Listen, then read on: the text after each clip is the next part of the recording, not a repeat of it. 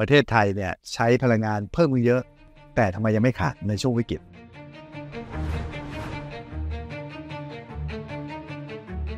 ปีที่แล้วที่รัสเซียบุกยูเครนเนี่ยนะฮะแม้แต่ยุโรปเรื่องก๊าซธรรมชาติก็ยังขาด ใช่ แต่ประเทศไทยไม่ไม่มีปัญหานี้ไม่เลมียปัญหาที่เลย ความมั่นคงทางพลังงานมันอาจจะไม่ได้อิงกับพลังงานในรูปแบบเดิมอีกต่อไปคุณอันพลมีมุมมองต่อการเปลี่ยนผ่านโครงสร้างครั้งสำคัญนี้ และ ผลที่จะเกิดขึ้นกับปตทหลังจากนี้เป็นยังไงบ้าง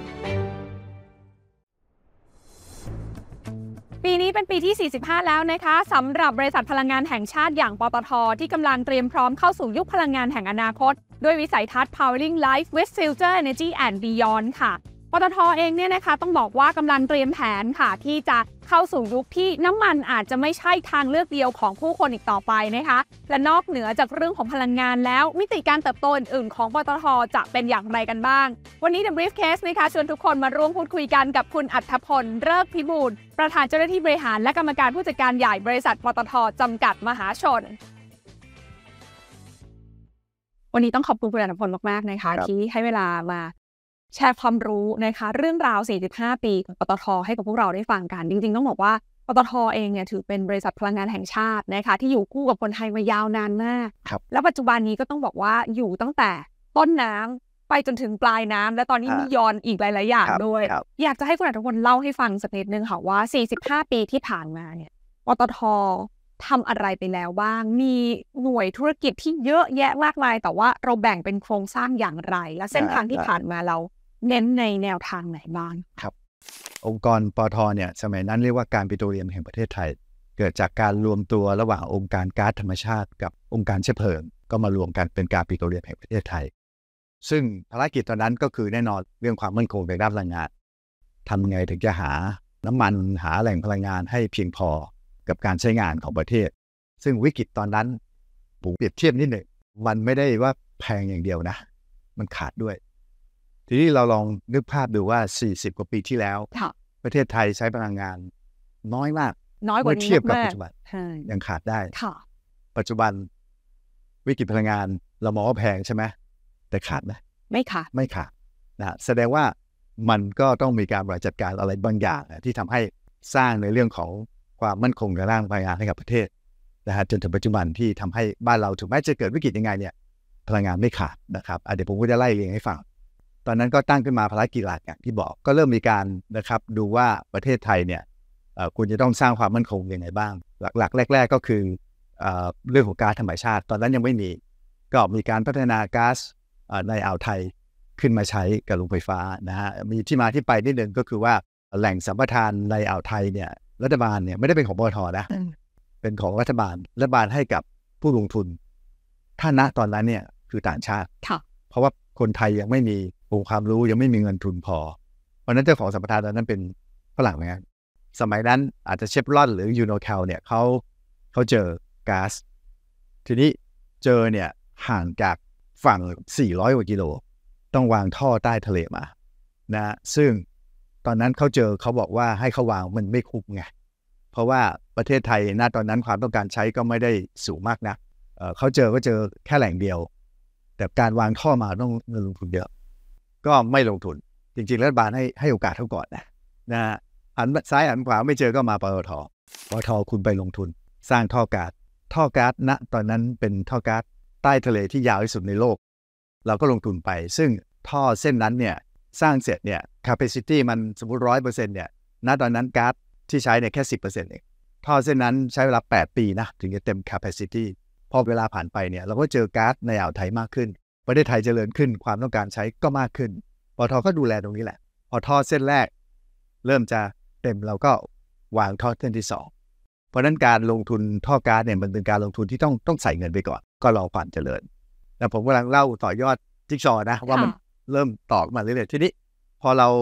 เวลาผ่านไปเนี่ยนะฮะไอ้ขุดเจอดสำรวจที่ว่าเนี่ย เราก็เริ่มว่าเอ๊ะเราก็ต้องทำเองค่ะ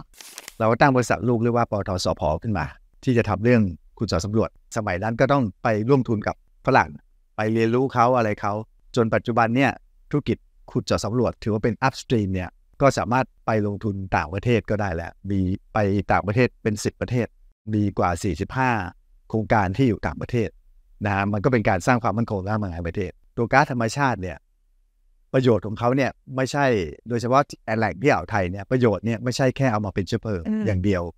สามารถแยก ไอ้ตัวที่ดีๆเนี่ยค่ะออกมาเป็นสารตั้งต้นของอุตสาหกรรมปิโตรเคมีได้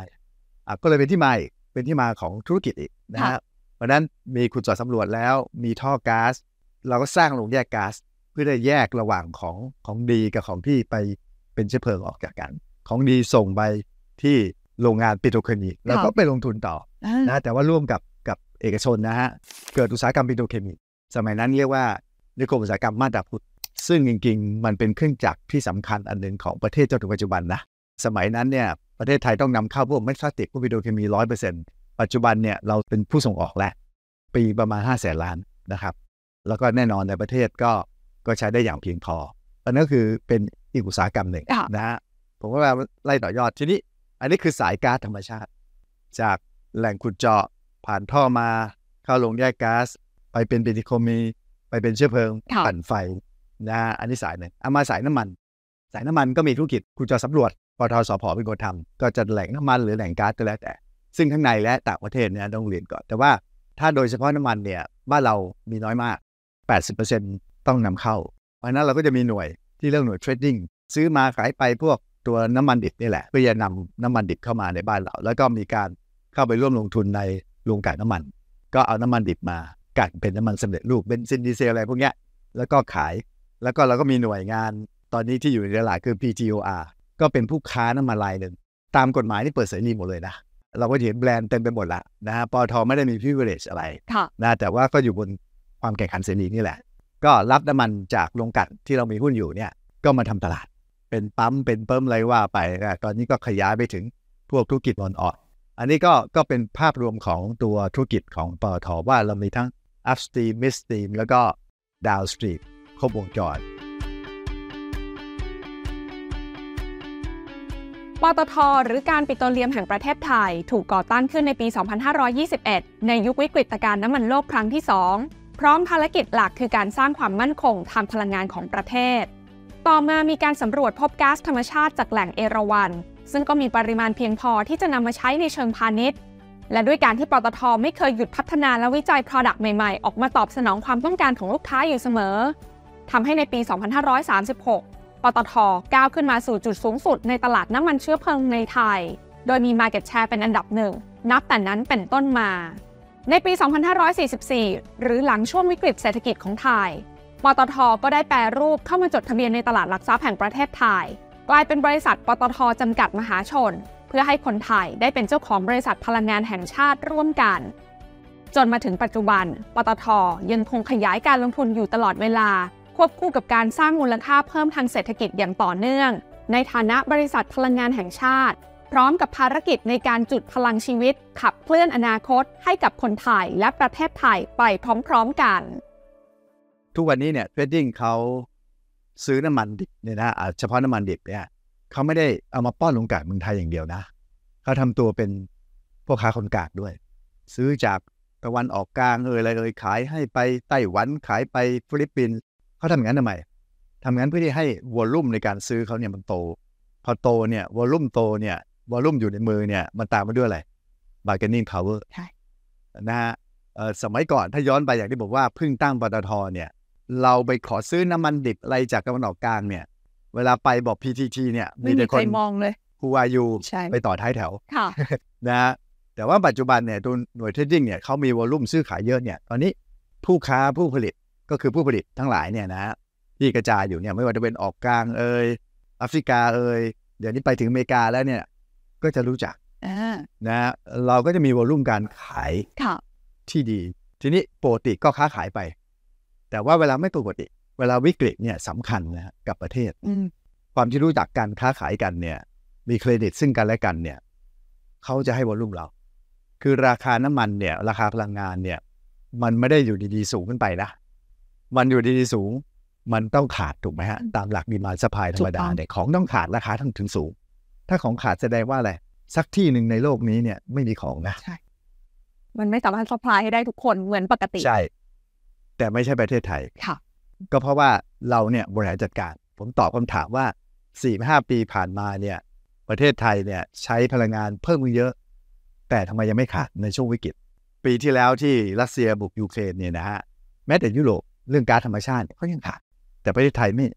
ไม่มีปัญหานี้ไม่เลมียปัญหาที่เลย น่าสนใจมากค่ะตลอด 45 ปีกับเส้นทางที่คุณนพลเล่าให้พวกเราฟังค่ะ ครับ แน่นอนว่าวันนี้ถือว่าเป็นจุดสำคัญเหมือนกันนะคะ ในเชิงของการเปลี่ยนแปลงโครงสร้างทางด้านพลังงานครับเราไม่ได้มีแค่พลังงานที่นึกได้หลับตานึกถึงน้ำมัน หลับตานึกถึงก๊าซธรรมชาติอย่างเดียวอีกต่อไปใช่เราเริ่มมีพลังงานด้านอื่นๆโดยเฉพาะอย่างยิ่งพลังงานทางเลือกพลังงานไฟฟ้าเข้ามาทดแทนฮะฮะแต่ปตทเองก็ยังเป็นบริษัทที่ทำให้ประเทศไทยเนี่ยมีความมั่นคงทางด้านพลังงานมาอยู่เสมอ แต่ในวันที่ความมั่นคงทางพลังงานมันอาจจะไม่ได้อิงกับพลังงานในรูปแบบเดิมอีกต่อไปคุณอันพลมีมุมมองต่อโครงสร้างครั้งสำคัญนี้ และ ผลที่จะเกิดขึ้นกับปตทหลังจากนี้เป็นยังไงบ้างครับ ก็เป็นคำถามที่ดีมากๆนะฮะเพราะว่าโครงสร้างพลังงานแน่นอนมันเปลี่ยนนะฮะก็เกิดจากเรื่องสิ่งแวดล้อมแหละเป็นหลักนะครับ ซึ่งแต่ปตทยังไม่เปลี่ยนอืมไม่เปลี่ยนคือ เราก็ต้องดูแลเรื่องพลังงานค่ะเพราะฉะนั้นคำว่าพลังงานมันเริ่ม definition เริ่มเปลี่ยนแล้วนิยามเริ่มเปลี่ยนแล้วอย่างที่ที่คุณทีน่าว่ามันไม่ใช่เฉพาะเรื่องก๊าซน้ำมันแล้วใช่เพราะฉะนั้นเราก็ต้องตามไปทำนะฮะเป็นเรื่องปกติเลย เราก็ต้องปรับตัวปตทแน่นอนนะฮะองค์กรใหญ่ยังไงเนี่ยในโลกนะไม่ใช่เฉพาะปตทก็ต้องปรับตัวฮะพอถึงเวลาเปลี่ยนเนี่ยเพราะนั้นจริง ๆแล้วเนี่ยสักสองปีที่แล้วเนี่ยเราก็เริ่มเขาเรียกว่าปรับบทการเปลี่ยนแปลงนะฮะเริ่ม communicate ว่าเราจะเปลี่ยนแล้วนะนะฮะโดยการปรับวิสัยทัศน์วิสัยทัศน์ใหม่ของเราคือ powering life with future energy and beyond ไอ้คำว่า powering life เนี่ยมันเป็นเรื่องที่ว่าเราจะเป็นพลังขับเคลื่อนทุกชีวิต ผู้คนสังคม ชุมชนประเทศชาติหรือสังคมโลกด้วยซ้ำเนี่ยอันนั้นคือ powering life with ด้วยอะไร เห็นไหมเราใส่คำว่า future energy and beyond เข้ามา เพราะคำว่า future energy แน่นอนมันจะตอบโจทย์ไอ้ energy transition นี่แหละค่ะนะครับ ก็จาก oil and gas ไม่ใช่แล้ว เราก็ต้องปรับแล้วนะฮะเพราะฉะนั้นใน future energy เราบอกผมบอกให้เห็นภาพประมาณ 3-4 area แน่นอนเรื่อง renewable เรื่องพลังงานแสง พลังงานลมเราต้องไปลงทุนมากขึ้น เรามีการตั้งเป้าว่าภายในปี 2030 เราจะต้องมีเมกะวัตต์ในมือที่ผลิตโดยพลังงานทดแทนเนี่ย15,000เมกะวัตต์ซึ่งก็เป็นสิ่งที่ดีนะเวลาเราตั้ง target เนี่ยตอนที่เราตั้งเมื่อแค่ 2 ปีที่แล้วเนี่ยเรามีอยู่ในมือแค่ 400เมกะวัตต์เองพอตั้งปุ๊บว่าคุณต้องทำให้ได้เนี่ยนะอืมปัจจุบันเนี่ยมันกระโดดมาเกือบจิบเท่าแล้วโอ้สามพันกว่าเมกะวัตต์แล้ว อีกอันนึงก็คือเรื่อง energy storage ค่ะ หรือว่าแบตเตอรี่แหละที่รู้จัก แล้วก็เรื่องแพลตฟอร์มทางพลังงาน อันนี้สำคัญ เราก็มีการลงทุนในเรื่องพวกนี้ พยายามใช้เทคโนโลยีที่มันก็เหมือนการ seek opportunity เราไปลงทั้งในเทคโนโลยีใหม่ๆ เป็น semi solid state หรือร่วมทุนกับคนที่มี know how อย่าง CAGL เนี่ยก็เดี๋ยวจะไปทำ JV ในการทำโรงงานเขาเรียกทำแบตเตอรี่แพ็คซึ่งทาง CATL เขามีลูกค้าเดิมอยู่แล้ว CATL นี่เป็นรายใหญ่ในการผลิตเซลล์แบตเตอรี่นะ แล้วก็ตัวแพ็คด้วย เพราะฉะนั้นเรามาร่วมเขาในเรื่องของแพ็คนะที่จะทำในประเทศไทย ซึ่งอันนี้สำหรับตลาดในเมืองไทยอย่างเดียว หรือเราตั้งใจว่ามันจะเป็นตก็เป็นลาดเฟสเป็นนะฮะเฟสเป็นเฟสถ้าประเทศไทยแล้วซึ่งอย่างอินโดเอ่ยอะไรเอ่ยเนี่ยเขาจะขึ้นพวกพวกไอโรงงาน EV เยอะมากค่ะอินโดน่าจะทำเรื่องเซลล์แบตเตอรี่ แต่ว่าโรงงานแบตเตอรี่แพ็คเนี่ยอาจจะมาทำที่เราคือเซลล์เขาก็ส่งมาที่เราแล้วก็แพ็คส่งกลับไปในรูปพร้อมใช้สำหรับค่ะอ่า แอปพลิเคชันต่างๆนะอันนั้นก็เป็นเฟสเซไปนะอันนี้คือตัวอย่างแล้วก็อีกอันหนึ่งคือตัว Energy Platform เพราะว่า pain point ของตัว Renewable เนี่ยก็คือว่ามันไม่มาตลอดเวลา ตอนนี้มันเริ่มมีแพลตฟอร์มที่จะเป็นตัวกลางในการซื้อขายพลังงานนะฮะหรือไม่อย่างพวกนักลงทุนต่างๆ โดยเฉพาะแถบตะวันตกยุโรปอะไรพวกเนี้ยเวลาเขามาตั้งโรงงานเนี่ยเขาอยากใช้พลังงานสีเขียวร้อยเปอร์เซ็นต์แต่เขามันไม่ practical ที่เขาจะ มาตั้งไอ้แผงวงจรข้างโรงงานเขาเป็นร้อยๆไร่เนี่ยก็ผ่านแพลตฟอร์มนี้เข้าไปซื้อค่ะพวกโรงโรงงานไฟฟ้าไอ้ renewable ทั้งหลายก็มา register โรงงานที่จะมาตั้งผลิตและอยากไฟใช้ไฟเขียวก็มาซื้อผ่านอืมแพลตฟอร์มนี้ เทรดกันได้ เทรดกันได้ผ่านแพลตฟอร์มอืมอ่า แล้วเราก็ทำตรงนั้นด้วยค่ะอันนี้ก็คืออ่าตัวตัว energy storage แล้วก็ตัวอ่าแพลตฟอร์มที่ว่า มีอีกก็คือ พลังงานอนาคตและไฮโดรเจน อันนี้ก็น่าสนใจ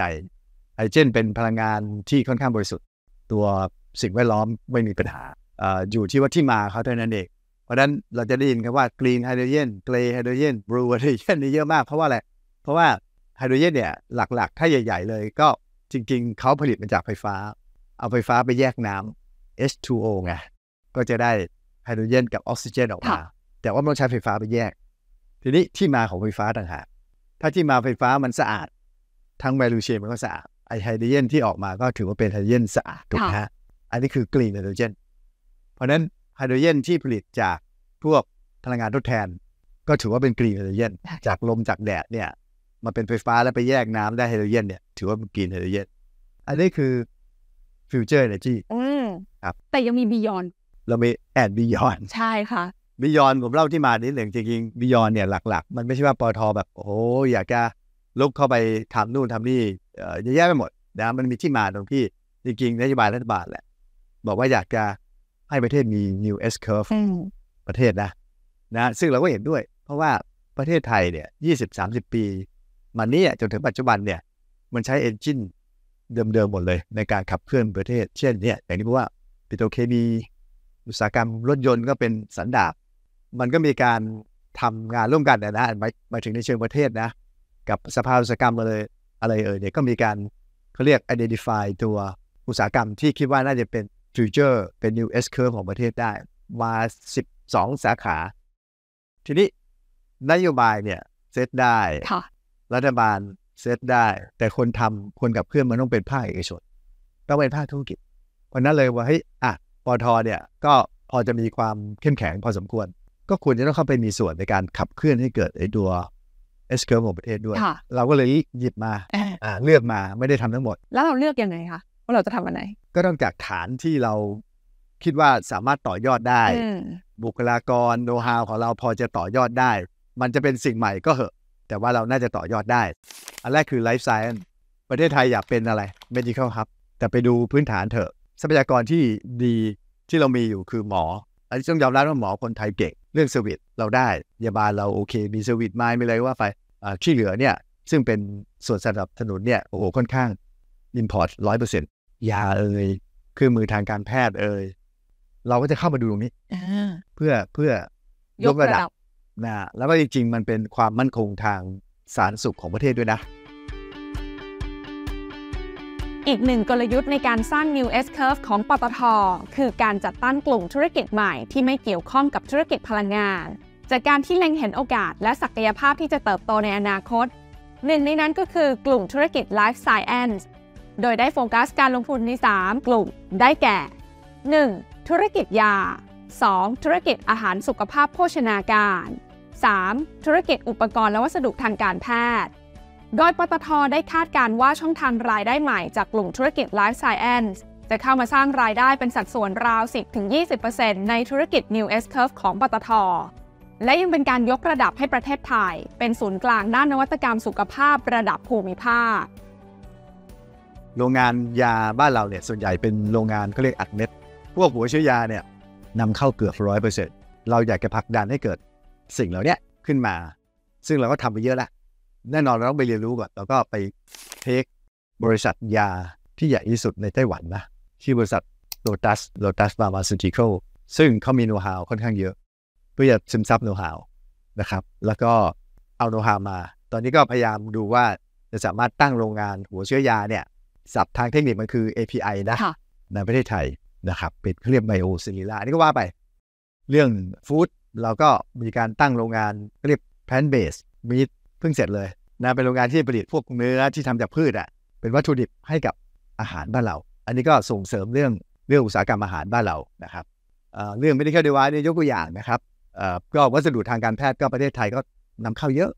แม้แต่หน้ากากอนามัยก็ต้องนำเข้าไอ้ตัวผืนผ้าเนี่ยมาเย็บนู่นนี่นั่น เราก็ตั้งโรงงานผลิตไอ้ผืนผ้านี้เลย นั่นคือไลฟ์ไซ n ์อีกอันก็คือเรื่อง high value business อันนี้ต่อยอดจากปิโตรเคมี ปิโตรเคมีเนี่ยถ้าพื้นๆมันก็เป็นเม็ดพลาสติก เบื้องต้น แต่ว่าสายมันลงไปลึกได้เป็นพันไอเทมนะเราก็จะลงไปลึกมากขึ้น อันนี้คือลูกเราคือ GC ก็จะเป็นหัวหอก เข้าไปเทค a l n e x ที่ยุโรปก็เพื่อจะขยายไปในวงการนี้ mobility and lifestyle อันนี้ก็ OR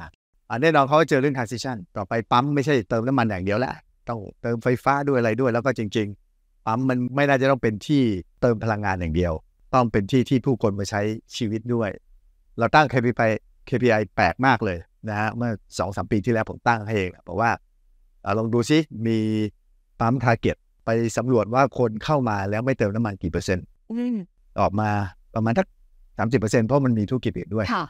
ตั้งภายใน 2 ปีต้องเพิ่มให้เป็น 50%ให้ได้ คือเข้ามาแล้วไม่เติมน้ำมัน ไม่ต้องเติม ไม่ต้องเติม แต่ต้องเข้ามาทำอย่างอื่นไปทำอย่างอื่นอืมอ่าใช่ไหมฮะนี่คือยกตัวอย่างหรือว่าจริงๆ ปลายปีนี้นี่เดี๋ยว OR เขาจะลุกขึ้นมาประกาศแล้วว่า เขาจะสามารถทำให้รถ EV อืมวิ่งได้ทั่วประเทศ ว้าอ่าวก็คือเป็นการวาง network ของตัว charger นะครับ อีกอันหนึงก็คือโลจิสติก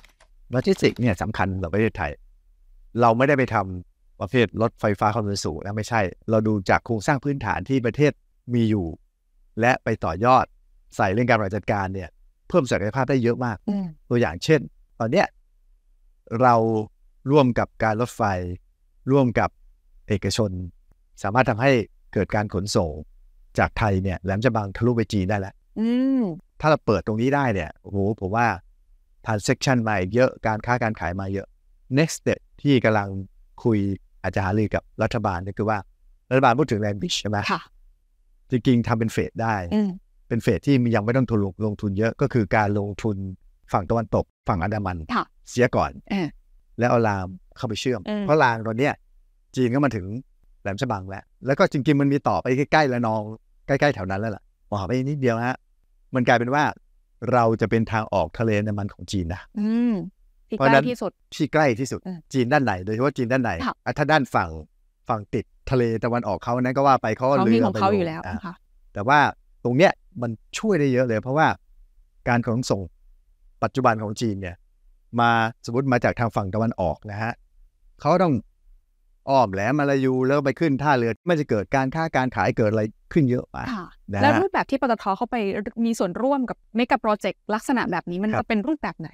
เราก็มีบริษัทขึ้นมาเรียกว่า GML จะทำเป็น flagship เลยล่ะ เรื่องทำเรื่องโลจิสติกข้อได้เปรียบของเราก็คือว่า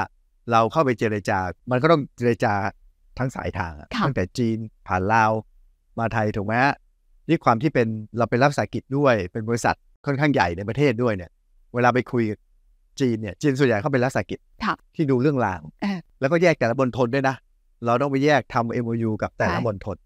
มันก็ได้รับหนึ่งได้รับความสะดวกสองจริงได้รับได้รับส่วนลดพิเศษด้วยอืมเพราะเป็นรัฐวิสาหกิจในฐานะทำรัฐกับด้วยกันวิสาหกิจด้วยกันอ่าอ่าเพราะฉะนั้น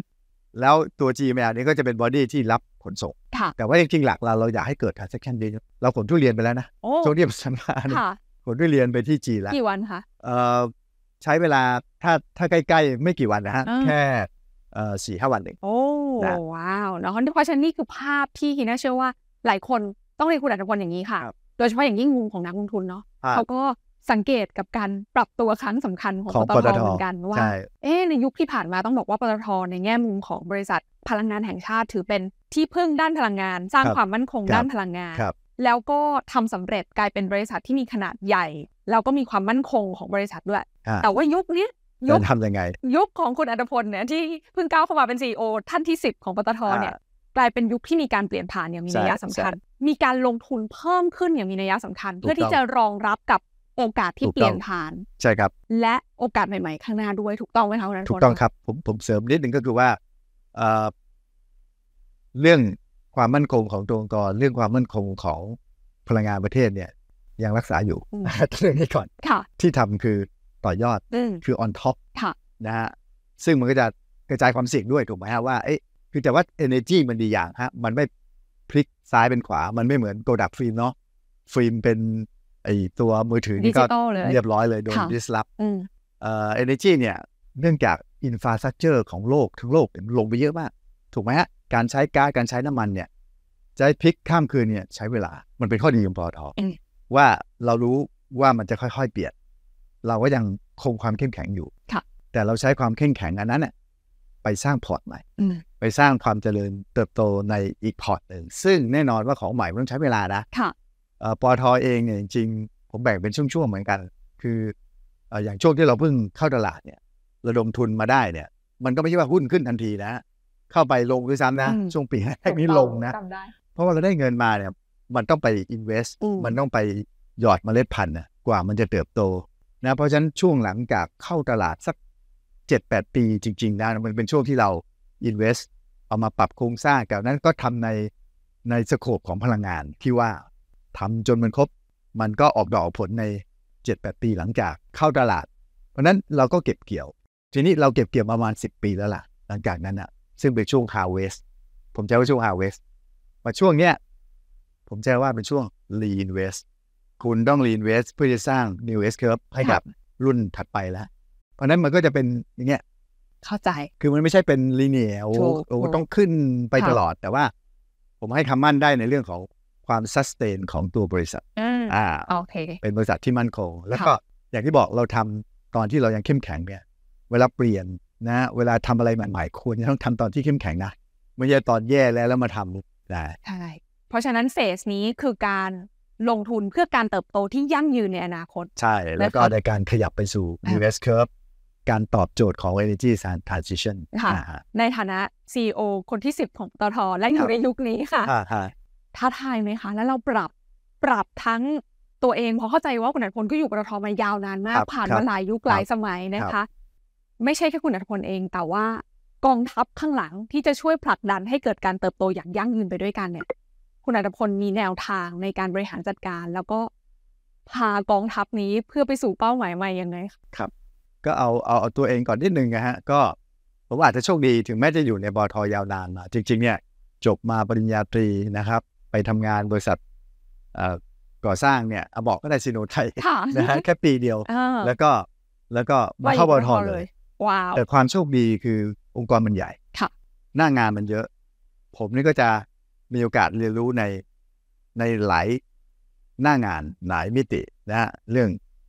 Marketing ก็ทำมาแล้ว เรื่องแม้แต่ P PR CSR ก็ทำมาแล้ว ก็เป็นเป็นเฮดที่ดูเรื่อง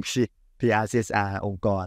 เรื่องของ Engineering เรื่องวางท่อวางท่องวางท่อก็ทำมาแล้วค่ะนะฮะเอาโอเพราะอาฉะนั้นเข้าตลาดด้วย อ่าเอาบัวเข้าตลาดก็ทำมา เพราะว่าค่ะตอนนั้นตอนนั้นเป็นดูธุรกิจน้ำมันเออนะฮะแล้วก็ แล้วก็นโยบายมาว่าอยากเข้าตลาดอะเราก็ทำค่ะนะครับพอเข้าได้ปุ๊บเราก็ขยับขึ้นมาเป็นประธานบอร์ดเออนะฮะก็มีซีอคือคุณคุณจิราพรผู้หญิงที่ว่าเนี่ยก็ก็ถือว่าไปได้ดีนะครับ เพราะฉะนั้นเนี่ยความที่เราซึมซับหน้างานหลายรูปแบบหลายมิติเนี่ย มันก็ทำให้เรามองเห็นยอมรับเปิดกว้างเออที่จะดูเรื่องการเปลี่ยนแปลงค่ะอ่าตัวเราก่อนนะให้เข้ามาตัวเราก่อน ว่าเฮ้ยมันมาแน่มันเปลี่ยนแน่อ่า หลังจากนั้นนะฮะแน่นอนนะฮะผมทำงานเนี่ยไม่ใช่คนเดียวอยู่แล้วทำงานเป็นทีมทำอย่างไรถึงจะสื่อสารให้ทีมเนี่ยเข้าใจแล้วก็เห็นถึงดิเรกชันที่ตรงกัน จริงๆจริงๆผมว่าอันแรกเลยการคอมมูนิเคตสำคัญที่สุดอืมก็คิดแหละ ก็คือกลับไปที่ผมพูดว่า ผมก็ขอเปลี่ยนวิสัยทัศน์ซะเลย ในวิสัยทัศน์มันจะเป็นตัวบอกค่ะพอทุกคนเนี่ยเอ่อ รับรู้ว่ามีการเปลี่ยนวิสัยทัศน์คอนเทนต์ในวิสัยทัศน์มันบอกชัดอืมนะครับเพราะฉะนั้นตอนคิดไอ้ตัววิสัยทัศน์เนี่ยเราก็ไม่ได้คิดคนเดียวเองนะแล้วก็พยายามระดมทำโฟกัสกลุ่มกลุ่มย่อยอะไรแล้ว แล้วเราค่อยมาดูเป็นข้อมูลนำเข้าแล้วเราถึงจะว่าอะเอาอย่างนี้แหละอืมเพื่อที่จะคอมมูนิเคตกลับไปค่ะนะฮะให้ให้เห็นแล้วก็อันนั้นอันหนึ่งเรื่องคอมมูนิเคชันอันที่สองมันก็ต้องมีการรองรับเอาละทุกคนเห็นแล้วว่าอยากไปแล้วจะไปยังไง เรื่องโครงสร้างของก่อนก็ต้องปรับให้รองรับก็ เรียกว่ามีสายใหม่ขึ้นมาเลยล่ะค่ะ ที่ดูธุรกิจใหม่โดยเฉพาะ มันก็เป็นการตอบโจทย์ถูกไหมฮะเรื่องของวัฒนธรรมองค์กรนะฮะก็พยายามเอ่อเปลี่ยนเอ่อไม่ถึงกับเปลี่ยนหน้ามือเป็นหลังมือนะ เพราะว่าจริง ๆ ข้อดีของคนปตทเนี่ย ผมพูดเสมอคือว่าเขาเจอการเปลี่ยนแปลงมาโดยตลอดนะเออตั้งแต่เป็นการปิโตรเลียมค่ะนะแล้วสกิจจ๋านะยกระดับมาเป็นแล้วสกิจเอ่อชั้นเยี่ยมนะ ก่อนเข้าตลาดนะ เข้าตลาด องค์กรมันก็ปรับมาเรื่อยๆนะครับเพราะฉะนั้นคนก็จะชินการเปลี่ยนแปลงเพียงแต่ว่าลุกขึ้นมาแล้วต้องต้องหลีดให้เขาเห็นว่าอะนี่ได้ได้เวลาอีกแล้วนะที่คุณจะต้องเปลี่ยนเปลี่ยนไปอย่างไรค่ะแล้วองค์กรจะsupport ยังไง ทั้งทั้งโครงสร้างองค์กรทั้ง resource เราทำธุรกิจใหม่ๆเนี่ยรูปแบบการบริหารจัดการก็อาจจะต้องไม่เหมือนเดิมนะ เราก็ให้โอกาสนะทั้งคนเดิมทั้งเด็กรุ่นใหม่ เรามีการตั้งให้หน่วยงานพวกเด็กรุ่นใหม่ไฟแรงเนี่ยอยากทำของใหม่ๆ ไปให้เขาไปบริหารจัดการพวก CVC เลยนะอืมไอตัวตัว Venture Corporate Capital Venture Capital ใช่ค่ะไปลงทุนในธุรกิจใหม่เองเลย ว่าเลยแล้วแต่ต้องมา report นะค่ะคุณทำอะไรแล้วเออนั่นก็จะเป็นน้องๆรุ่นใหม่ค่ะหรือองค์กรบางองค์กรอย่างธุรกิจไลฟ์สไตล์ที่ผมว่าเนี่ยเอ้ยทำของใหม่นะทำเรื่องไลฟ์สไตล์นะ ไม่ได้ oil gas นะ ไม่ได้ปิดเปิดวาล์วนะนะเราก็ตั้งบริษัทใหม่ บอร์ดเนี่ย บอร์ดของบริษัทเนี่ยจริงๆปกติ ถ้าบอร์ดที่เราอันนี้เราถึงร้อยเปอร์เซ็นต์ค่ะก็ส่วนใหญ่ก็ต้องส่งผู้บริหารเราไปเป็นบอร์ดบอกไอ้นี่ไม่ ผู้บริหารเราสักสองสามคนพอ ที่เหลือ ไปเอาผู้เชี่ยวชาญเข้ามาเป็นบอร์ดว้าวเห็นไหมในวงการนี้ในค่ะวงการนี้ เพราะฉะนั้นมันก็จะเป็นรูปแบบการทำงานใหม่ๆ ที่เราพยายามอ่าใส่เข้าไปในในตัวองค์กรเราอืมนะฮะเพราะฉะนั้นเราก็คอก็ต้องเมนเทนอยู่ค่ะประเทศไทยยังไม่ได้ เปลี่ยนไปใช้พลังงานรูปแบบอื่นในวันนี้เลยอืมอันนี้ต้องเมนเทนถูกไหมครับค่ะจริงๆมันมันมีโอกาสขยายด้วยนะ ผมลืมพูดว่าคำว่าฟอสซิลคือถ่านหินน้ำมันก๊าซเนี่ย เรามองแล้วคนที่ยังมีอนาคตมากที่สุดคือก๊าซนะอืมก๊าซยังโตไปอีกเป็นสิบปี ผมพูดได้เลย เพราะฉะนั้นก๊าซเรายังโตค่ะเอ่อน้ำมันเราเมนเทนถ่านหินเราไดเวสอืมอะนี่เราทำให้เห็นชัดเจนเจน ต้นปีเพิ่งขายธุรกิจถ่านหินเมืองถ่านหินออกไปค่ะนะฮะเออเราเนี่ยมันก็จะ สร้างเขาเรียกบรรยากาศ สร้าง culture ให้พนักงานผู้บริหารเนี่ยเห็นภาพแหละว่าเอ้ยเราต้องทำอะไรไม่เหมือนเดิมละเออนะก็ขับเคลื่อนกันไปนะครับ เรากำลังเดินไปสู่เส้นทางใหม่นะคะที่จะเป็นการเติบโตที่ยั่งยืนกว่าเดิมนะคะคำถามฝากนักลงทุนละกันค่ะว่าเมื่อสักครู่คุณอัตพลบอกว่าเรากำลังอยู่ในช่วงของการ reinvest ใช่นะคะ เพื่อจะไปเก็บเกี่ยวอีกครั้ง คุณอัตพลในฐานะ แม่ทัพคนสำคัญค่ะมีทะมี KPI ในใจไหมคะว่าเอ๊ะมัน เป็นช่วงเวลานานขนาดไหนกว่าที่เราจะเข้าสู่เฟสของการเก็บเกี่ยวได้อีกครั้งหนึ่งเราตั้งเป้าไว้อย่างนี้ 30%ต้องมาจาก Future ได้ and Beyond ให้ได้ภายในปี 2030ในการตั้งเป้าครับ ก็อีกเจ็ดปี ใช่ แต่ผมว่ามันจะโตเป็นเป็น